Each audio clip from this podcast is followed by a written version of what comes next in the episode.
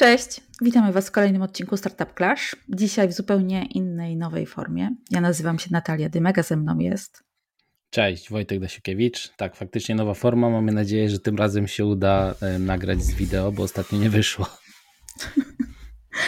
Oj tam, oj tam, zdarzają się błędy. Zanim zaczniemy, bardzo serdecznie chcemy Was zachęcić do pozostawiania e, subów, lajków czy komentarzy pod odcinkami. Bardzo nam to pomoże w naszej pracy. I w dzisiejszym odcinku chcemy poruszyć tematykę, która uważam nie jest dość dobrze jeszcze e, opisana nigdzie, wbrew pozorom, a mianowicie jak efektywnie zarządzać produktem. I przez produkt na ten moment mamy na myśli produkty cyfrowe.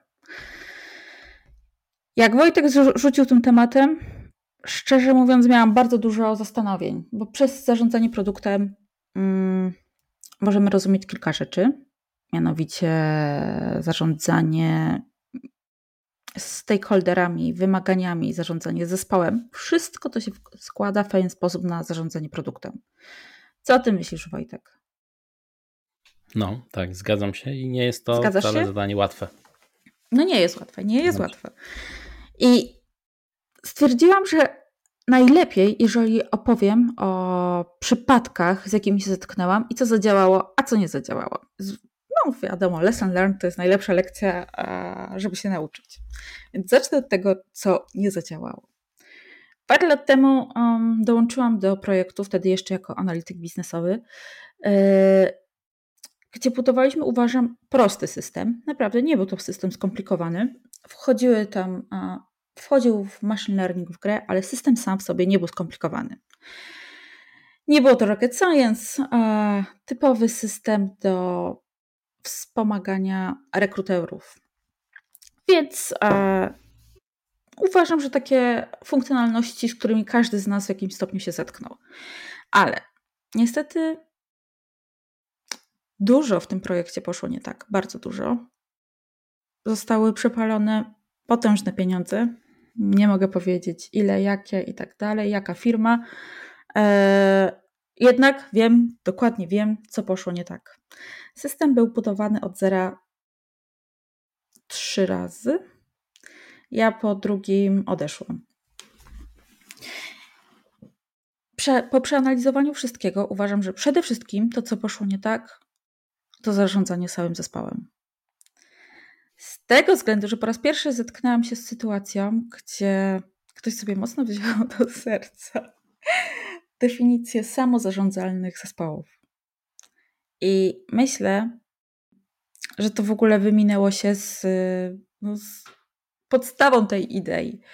E, deweloperzy mieli bardzo dużo do powiedzenia.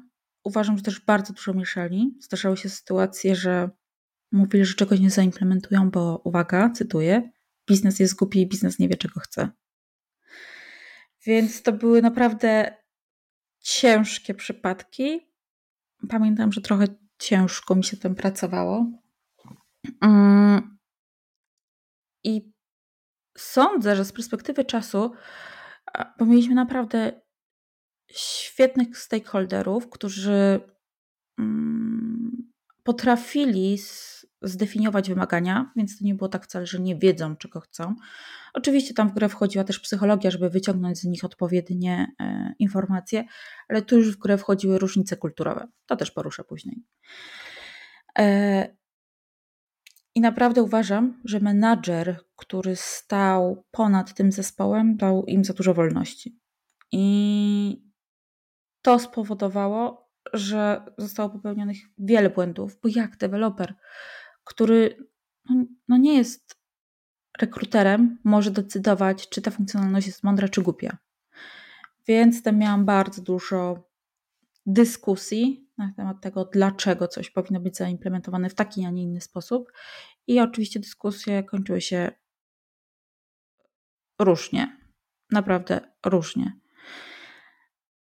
Zastanawiałam się też, dlaczego nie wyciągnęli lekcji po pierwszym fiasku, dlaczego nikt się nie zreflektował, co poszło nie tak. Ale szczerze Wam powiem, nie wiem. Naprawdę mm, nie wiem, czego akurat zabrakło po, po stronie managementu.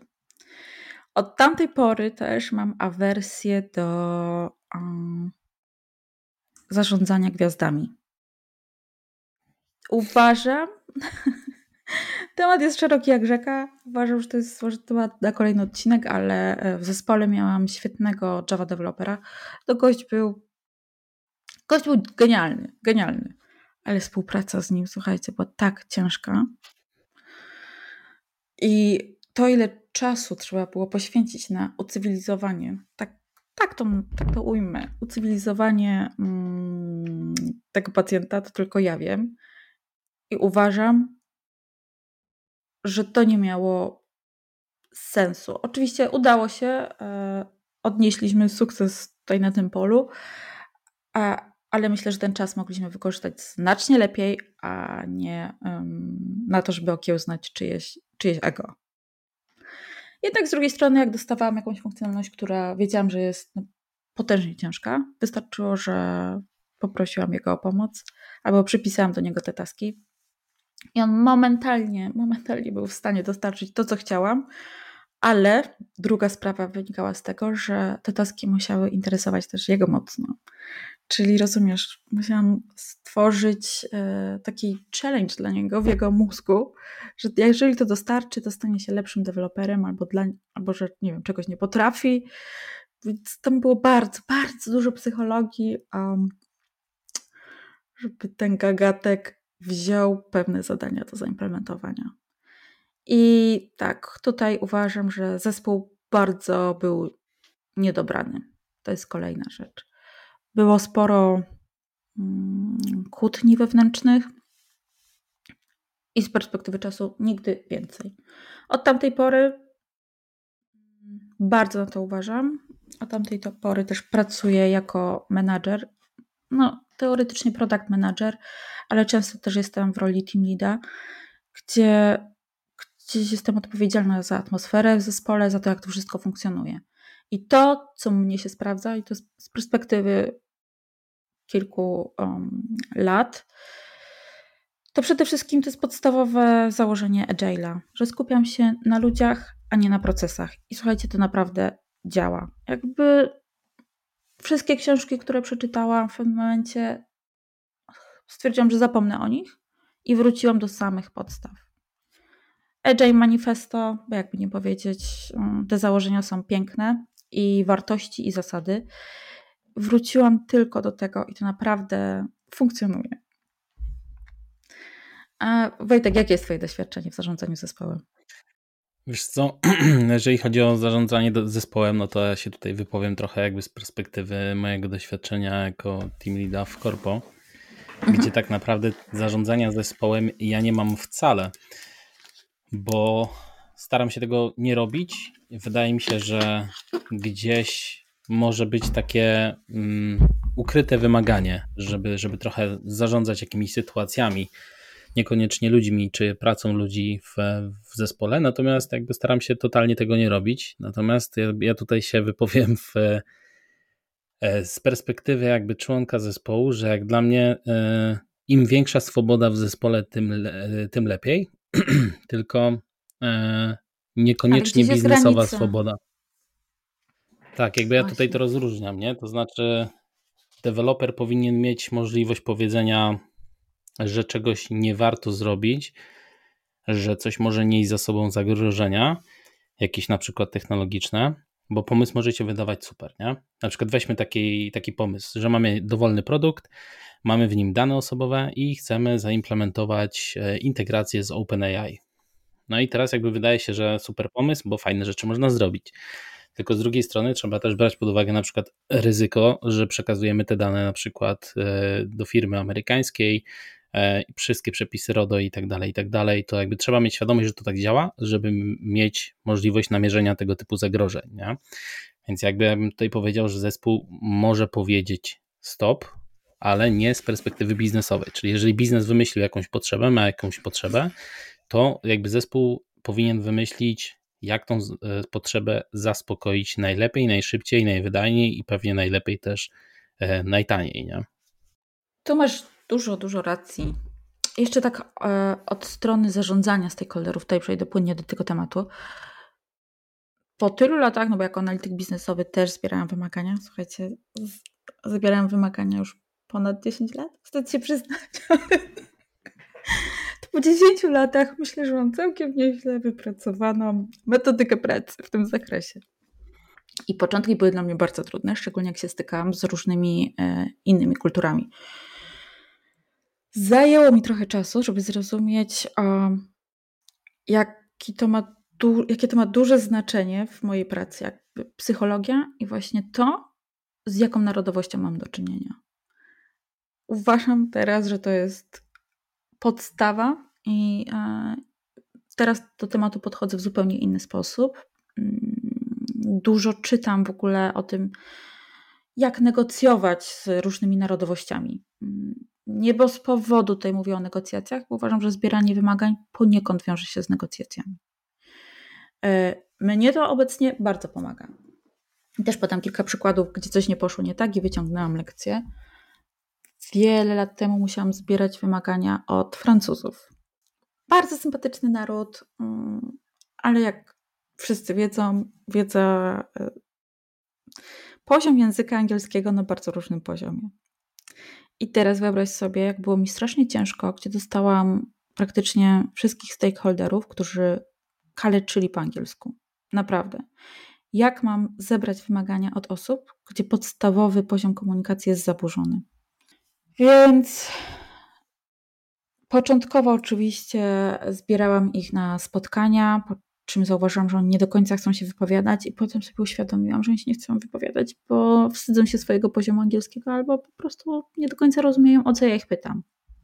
Więc przeszłam zupełnie na taką, taki model asynchroniczny, Mm, i pisałam do nich wiadomości. Oni dzięki temu mogli sobie przetłumaczyć to, odpowiedzieć. Czasami też odpowiadali po francusku, ale to było ok, bo ja byłam w stanie wyciągnąć z tego to, co mnie interesuje, ale zastosowałam też reverse engineering. Na moje szczęście system już w pewnym stopniu istniał, a mieliśmy przełożyć zupełnie to na nowy system, trochę rozbudowany. Więc mogłam zastosować też reverse engineering i od tamtej pory doszłam do wniosku, że też uczę się, bardzo mocno się skupiam na aspektach technicznych, bo zrozumiałam, jak mocno to się może przydać w mojej pracy. Wtedy pamiętam, ten kod był napisany VB.net, teraz nie wiem, nawet używa. I zajęło mi naprawdę bardzo dużo czasu, żeby przejść przez te wymagania wszystkie, ale udało się. Naprawdę udało się. I też dużo praca poszła do przodu, jak zaczęłam z nimi pisać, a nie rozmawiać. Czyli taki typowy, asynchroniczny typ pracy. Kolejną rzeczą, która mi strasznie pomogła, mm, to miałam stakeholdera, który był nie był zbyt optymistycznie nastawiony do mnie. Nie wiem, z czego to wynikało. Dowiedziałam się, że przylatuje do Polski, akurat do biura. Więc zaproponowałam mu wspólny lunch e, i powiem Wam szczerze, że to też strasznie pomogło. Zupełnie inaczej później mnie odbierał. Spędziliśmy to była godzina wspólnie. Porozmawialiśmy, nawiązaliśmy pewien, pewien poziom więzi, relacji i ta współpraca poszła później naprawdę świetnie, więc do tego też zachęcam. Jeżeli tylko macie okazję, bo to wpłynie na cały produkt, mm, starajcie się tworzyć relacje. To jest istotne.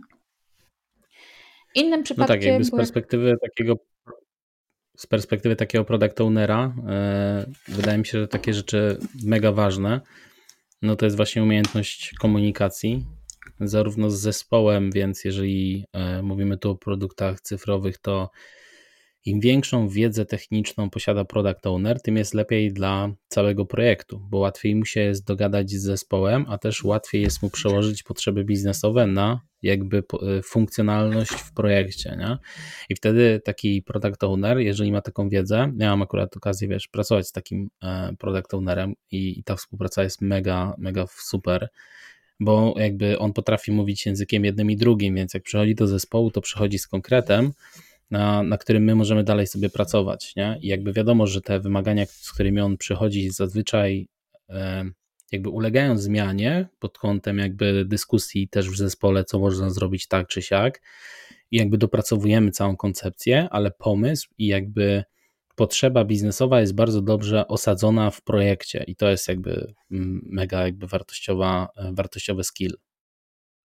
A tak z ciekawości, jak jest, jak może tak, jak wysokopoziomowo albo niskopoziomowo ma wiedzę techniczną?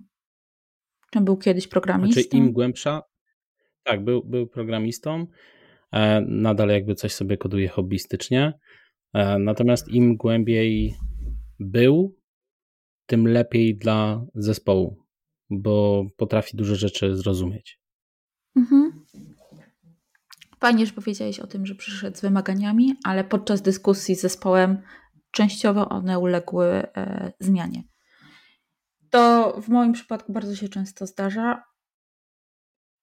Według tam pewnych książek to jest złe. Ja absolutnie nie uważam, że absolutnie nie zgadzam się z tym, bo mm, jakby ważne jest, żeby dostarczyć core, albo na przykład dowiedzieć się, co biznes chce osiągnąć, jaki jest ostateczny cel, a to można dostarczyć na kilka różnych sposobów i o tym też trzeba pamiętać.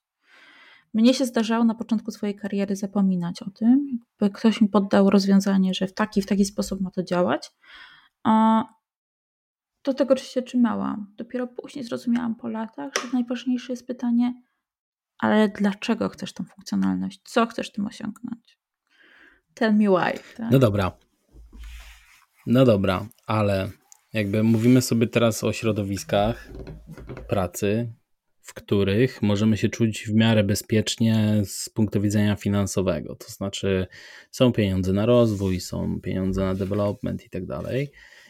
Więc możemy tutaj sobie opowiadać o, wiesz, fajnych procesach, o rozmowach, o, wiesz, ustalaniu i tak dalej, ale wydaje mi się, że w startupie to jakby zupełnie inaczej trzeba mieć, e, zupełnie inne podejście trzeba mieć, nie? To znaczy, tam musi być większa dynamika, tam decyzje muszą, wiesz, zapadać od tak po prostu. E, ja na przykład widzę po sobie, że wiesz, w momencie, gdy na przykład rozmawiam z jakimiś użytkownikami, to wiesz, też, też jakby wynika z tego, że jakby nie mam zespołu, tylko jakby development spoczywa na mnie, tak? Więc ja jestem w stanie im zadeklarować i od razu zrobić to, co jakby im obiecuję, nie? Więc jakby tutaj też trzeba dopasować trochę ten model i też nie przegiąć ani w jedną, ani w drugą stronę, nie? Bo jeżeli na przykład, nie wiem, masz zespół dwóch programistów i za bardzo pójdziesz, nie wiem, w takie procesy typu agile i tak dalej, będziesz się trzymała, wiesz, e, kompletnie mm, jakby procesu zarządzania produktem właśnie na przykład agile'owym, no to jakby te procesy mogą cię zjeść, nie? Jakbyś tak chciała wszystko książkowo zrobić. Nie, ja zawsze dlatego się skupiam na ludziach, a nie na procesach. Absolutnie. Tym bardziej, że w startupie e, to zupełnie nie ma sensu.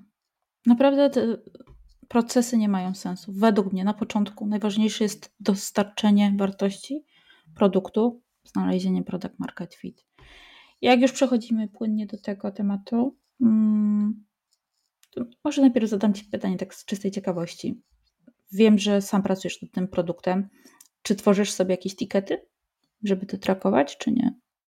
Znaczy, sam nie sam, no, no jakby już tak można powiedzieć, że nie sam, bo jest jeszcze Grzesiek i Wiktoria i e, mamy Trello, mm, w mhm. którym zbieramy sobie różne rzeczy, bo każdy z nas ma większą czy mniejszą styczność z klientami więc y, zawsze jest jakaś okazja do zebrania feedbacku i jakby jeżeli pojawia się jakaś, jakaś potrzeba, no to jakby jest notowana w Trello. Natomiast jeżeli chodzi o ustalanie priorytetów, e, to ja to robię sam, no bo jakby development spoczywa jakby na mnie, jak już wspomniałem i generalnie mm, ja sobie stosuję bardzo prostą metodę na ustalanie priorytetów. To znaczy, mamy takie rzeczy, które gdzieś wymyśliliśmy sami, i to są rzeczy, które u mnie mają najmniejszy priorytet, bo najwyższy priorytet ma za mnie, dla mnie zawsze obietnica. Jeżeli my obiecaliśmy jakiemuś użytkownikowi, że dowieziemy mu jakąś wartość, to to ma najwyższy priorytet i musi być dowiezione jak najszybciej. E, dlatego, że po pierwsze ludzie bardzo szybko zapominają, a y, jeżeli szybko się dostarczy wartość, którą się obiecało, na przykład po rozmowie, nie wiem, mijają dwa dni, użytkownik dostaje to, co mu obiecałaś, no to, to też wzbudza taki, takie poczucie, że to nie było tylko takie, no, no zrobimy, kiedyś tam zrobimy, nie? Tylko faktycznie to pokazuje, że ten użytkownik był wysłuchany, no i to też buduje tą mhm. relację, tą więź, o której ty wspomniałaś moim zdaniem, nie? Więc to jest jakby top priorytet, to są obietnice, które gdzieś składamy. I tu przechodzimy do kolejnego punktu, który mam na swojej liście. Mm, jakby skupianiu się właśnie na tym, co użytkownik może osiągnąć, czyli na tych. Przy produkcie uważam, że szczególnie w startupie często się zapomina nad kluczową rzeczą. To nie jest historia o nas, dla nas, jako founderów, założycieli, to nie jest historia naszego produktu. My musimy pamiętać o tym, co użytkownik może osiągnąć albo osiągnie dzięki korzystaniu z naszego produktu. Więc to jest bardzo fajne. Wspominasz o tych obietnicach i dotrzymujesz słowa dostarczenia pewnych funkcjonalności, które wyszły od strony właśnie użytkownika. Ale dzisiaj miałem tutaj e, też. Sorry, mhm. przerwę. Sorry, przerwę, ale dzisiaj miałem właśnie rozmowę z jednym funderem z innego startupu. Mieliśmy taki, powiedzmy, mały mastermind, ale e, on mi, on mi zadał jedno pytanie. Powiedział mi tak: dlaczego się chwalicie tym, że wasi użytkownicy zarobili tam te 600 tysięcy i tak dalej, nie? E, bo wy z tego nic nie macie. Ja mówię, no tak, no bo my nie pobieramy żadnej prowizji i jakby te 600 tysięcy, no to jest jakby w 100% kwota, którą zarobili nasi użytkownicy i tak dalej, nie? Ale mówię, dla mnie to jest de facto najważniejszy wskaźnik e, w, ze wszystkich. Jakby wiadomo, MRR i, i, różne inne wskaźniki można sobie mierzyć, one są istotne z punktu widzenia finansowego zarządzania i tak dalej, i tak dalej, ale z punktu widzenia produktu, ile zarobili moi użytkownicy, to jest dla mnie kluczowy wskaźnik, e, bo to pokazuje, że nasz proces działa i że on im przynosi realną wartość. I tak jak mówisz, jak im przynosi realną wartość, no to de facto e, jakby wszystko jest ok. Nie? I jak też mu powiedziałem, bo ja mam też takie, takie przeświadczenie, że jeżeli ten proces działa i dostarcza wartość, tą końcową, czyli jakby moi użytkownicy zarabiają, to jaki oni mają interes w tym, żeby odejść. Nie? Czyli jakby to powoduje też, że poziom czerna nam się obniża, e, dlatego że no, jeżeli na przykład nasze rozwiązanie kosztuje 40 e, zł miesięcznie, a ty zarobisz 4000 zł miesięcznie dzięki nam, no to z prostej kalkulacji wynika, że nie opłaca ci się odejść. Właśnie. I o tym fajnie, że o tym wspomniałeś. Popatrzcie, inny founder, jakby dla niego to jest abstrakcyjne. Nie rozumie, dlaczego się tym chwalisz. Ja teraz jestem taka mądra, że uważam, że właśnie to nie jest na temat ja, tylko produkt jest na temat użytkownik. Przede wszystkim. Hmm. No, no tak, no bo to robimy dla nich, a nie dla siebie, nie? A tutaj też poruszę celowo wsadzę kij w mrowisko. Mówiłeś, że spełniasz obietnice swoich użytkowników. A teraz wyobraź sobie taką sytuację, że dostałeś takich obietnic, załóżmy, znaczy próśb, 10. Jak oceniasz, która z tych funkcjonalności mm, przyniesie wartość także innym użytkownikom? Mhm, to jest proste. Jakby tu się pojawiają w zasadzie dwa problemy takiego przesytu, pojawiania się zapotrzebowania ze strony klientów. Pierwszy problem to jest taki, że ciężko wybrać, ale to zaraz powiem, jak sobie z tym radzę. A drugi problem, e, jaki miałem, to jest to, że im więcej się tego pojawia, mm, tym trudniej jest ci zagwarantować termin wykonania. Więc e, jakby rozwiązanie tego drugiego problemu z terminem, że jak na przykład użytkownik coś mi mówi, ja mu mówię, o zrobimy to, bo fajny pomysł, nie? I wzbogaci produkt. A kiedy? Ja mówię, w najbliższym czasie. Jakby nie deklaruję już terminów, nie mówię, że jutro, pojutrze, za tydzień, za dwa, tylko mówię, że w najbliższym czasie. Dlatego, że nie chcę jakby sprawiać takiego wrażenia, w zasadzie nie chcę po prostu ryzykować, że nie dowiozę. E, miałem już taki, takie sytuacje, jakby zdarzyło mi się to, po prostu było tego za dużo i, i źle oszacowałem. I nie tyle, co było to źle odebrane ze strony użytkowników, co ja się z tym źle czułem, e, no bo jakby czujesz, że po prostu nie, nie dowiozła się obietnicy i jakby mi to bardzo przeszkadzało, więc przestałem deklarować terminy. A teraz jeżeli chodzi o tą drugą część, czyli jak wybieram, czy to ma wartość, czy nie ma wartość, e, no to to jest z mojej perspektywy proste, dlatego, że mam ten wskaźnik. To znaczy, ja sobie zawsze zadaję pytanie, czy zrobienie tego feature'a, tej funkcjonalności, zwiększy mi ten wskaźnik? Czy zwiększy przychód moich klientów? Jeżeli tak, to jest wartość, robimy. Jeżeli nie, to możemy to zrobić, tylko to spadnie na liście priorytetów. Bardzo mądre. Ja to celowo zadam pytanie, ale widzę, że fajnie podeszłeś do tematu. Tak, to jest coś, z czym e, uważam, że mieliśmy trochę problem w apropos. Mianowicie lista oczekiwań i wymagań ze strony klientów zawsze jest duża, prawda? Teraz jak wybrać te, które rzeczywiście mogą się przełożyć na dostarczenie wartości biznesowej? I to jest trudne. To jest naprawdę trudne. Ja nadal uważam, że nie znalazłam dobrej metody pracy z e, tego typu wymaganiami.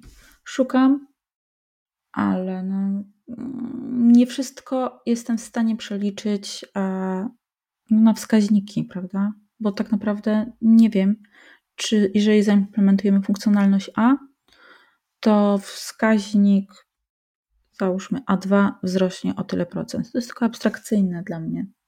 Więc Tutaj cały czas jeszcze się sama edukuję mm, w tej tematyce, ale dla mnie takim najlepszym wyznacznikiem było, jeżeli prośba pojawiała się dwa razy, trzy razy, jeżeli ludzie naprawdę zaczynają o tym wspominać, to znaczy, że taka jest potrzeba rynku. I... To ja ci powiem. E...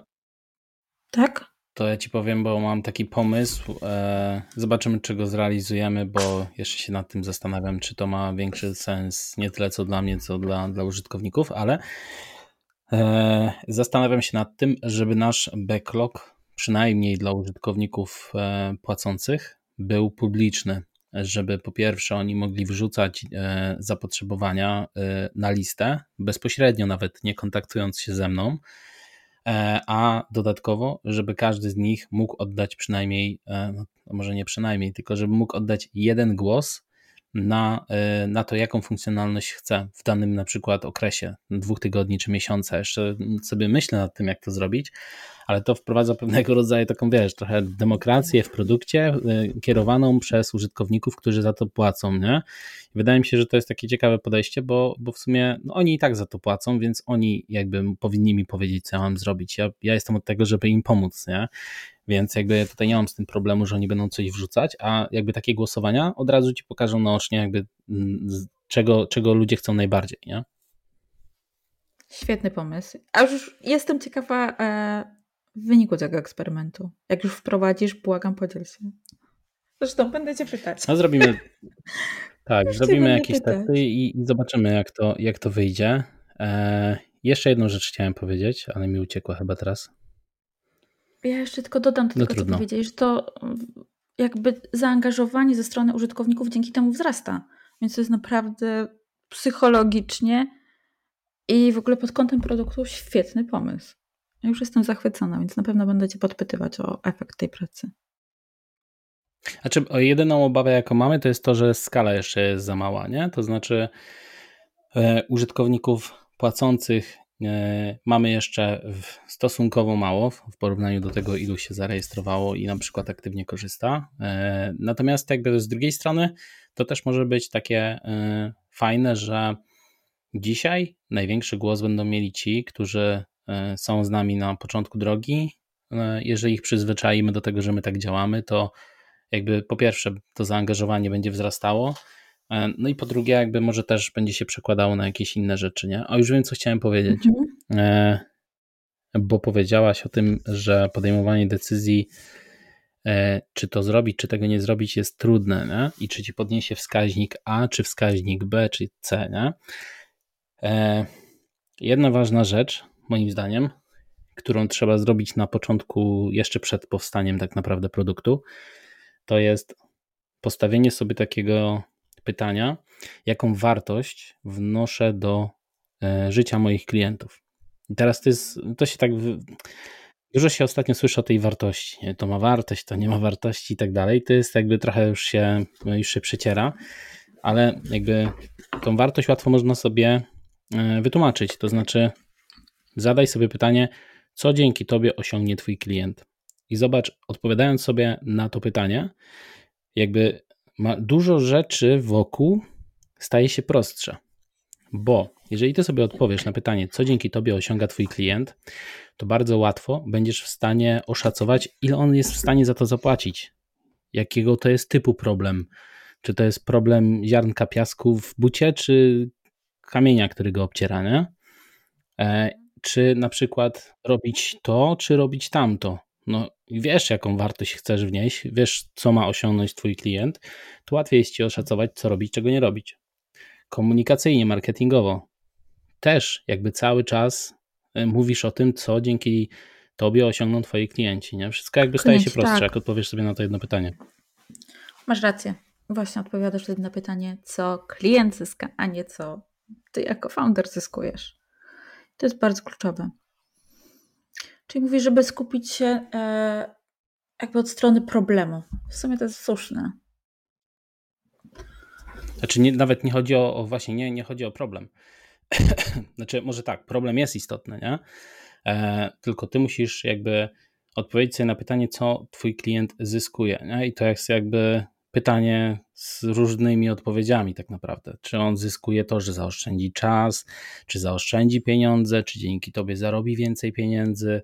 Wiesz, jakby ludzie chcą osiągać swoje cele, nie? więc jak pomagasz im je osiągać, no to jakby wiesz, znajdując odpowiednią ilość ludzi z podobnymi celami, e, no jest ci łatwiej po prostu też mówić do nich. Y, oni też, wiesz, wrzucają tobie zapotrzebowania, które bardzo często się pokrywają. Prawda jest taka, że idą podobną drogą do tego, do tego celu, nie? Więc jakby wiesz, no jest to takie moim zdaniem bardzo kluczowe pytanie. Co dzięki mnie osiąga mój klient? Tak, i zgadzam się, że te, co się pokrywają, no to jest samo przez się e, oczywiste, że to jest coś, co może rozwiązać ich problemy ale najtrudniejsze są dla mnie takie oczekiwania, które pojawiają się jednorazowo. Jak je wycenić? Wiesz, różne są podejścia, nie?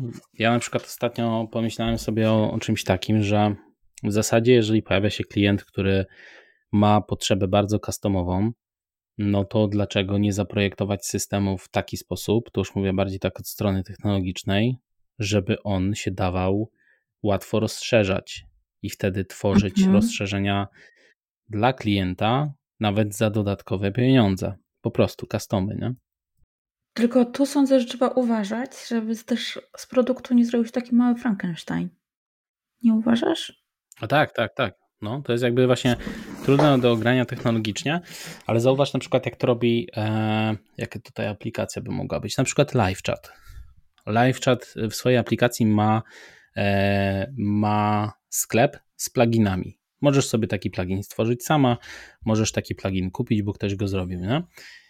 Zobacz, to jakby otwiera dużo, dużo fajnych wątków, no bo po pierwsze możesz sobie stworzyć jakby customowe rozwiązania dla swojego klienta. Klient może sobie sam stworzyć, jeżeli mu na to pozwolisz, ale też dodatkowo możesz sobie otworzyć dzięki temu e, ścieżkę dotarcia do nowych klientów poprzez twórców pluginów, którzy nie muszą tworzyć systemu korowego, którym jest Twój system, tylko budują sobie coś małego, marketują to, sprzedają, a dzięki temu napędzają też Tobie klientów. Nie? Ale myślę, że to jest jakby osobny wątek, bo, e, bo to jest temat bardzo, bardzo taki złożony, trochę technologiczny, e, ale wydaje mi się, że też jest jakaś strategia na to, żeby, e, żeby tego typu potrzeby, takie customowe zapewniać. Mhm. Super. Dziękuję Ci Wojtek za dzisiejszą rozmowę. Myślę, że musimy powoli kończyć, bo minął czas. Bardzo szybko, to będzie najdłuższy odcinek. Tak, tak, tak. Póki co tak, no. A szczególnie, że tam e, kangury czekają, więc musimy kończyć. tak, bo ja zaczynam dzień, Wojtek kończy. Um, obecnie przebywam tak, tak, tak. w Australii. Dokładnie, trzeba kangury nakarmić, także. Także musimy kończyć. Dzięki, dzięki za dzisiaj i słyszymy się w kolejny poniedziałek o godzinie 9. Wybaczcie nam jednorazową przerwę, ale y, Moja niestety kwestia, kwestia komunikacyjna tutaj zawiodła, w sensie czasowo po prostu nie daliśmy rady. Ale następny poniedziałek, godzina 9, słyszymy się na 100%. Także dzięki jeszcze raz, zostawcie suba, lajka, komentarz i tak dalej. No i do zobaczenia. Dzięki, do zobaczenia i dobranoc.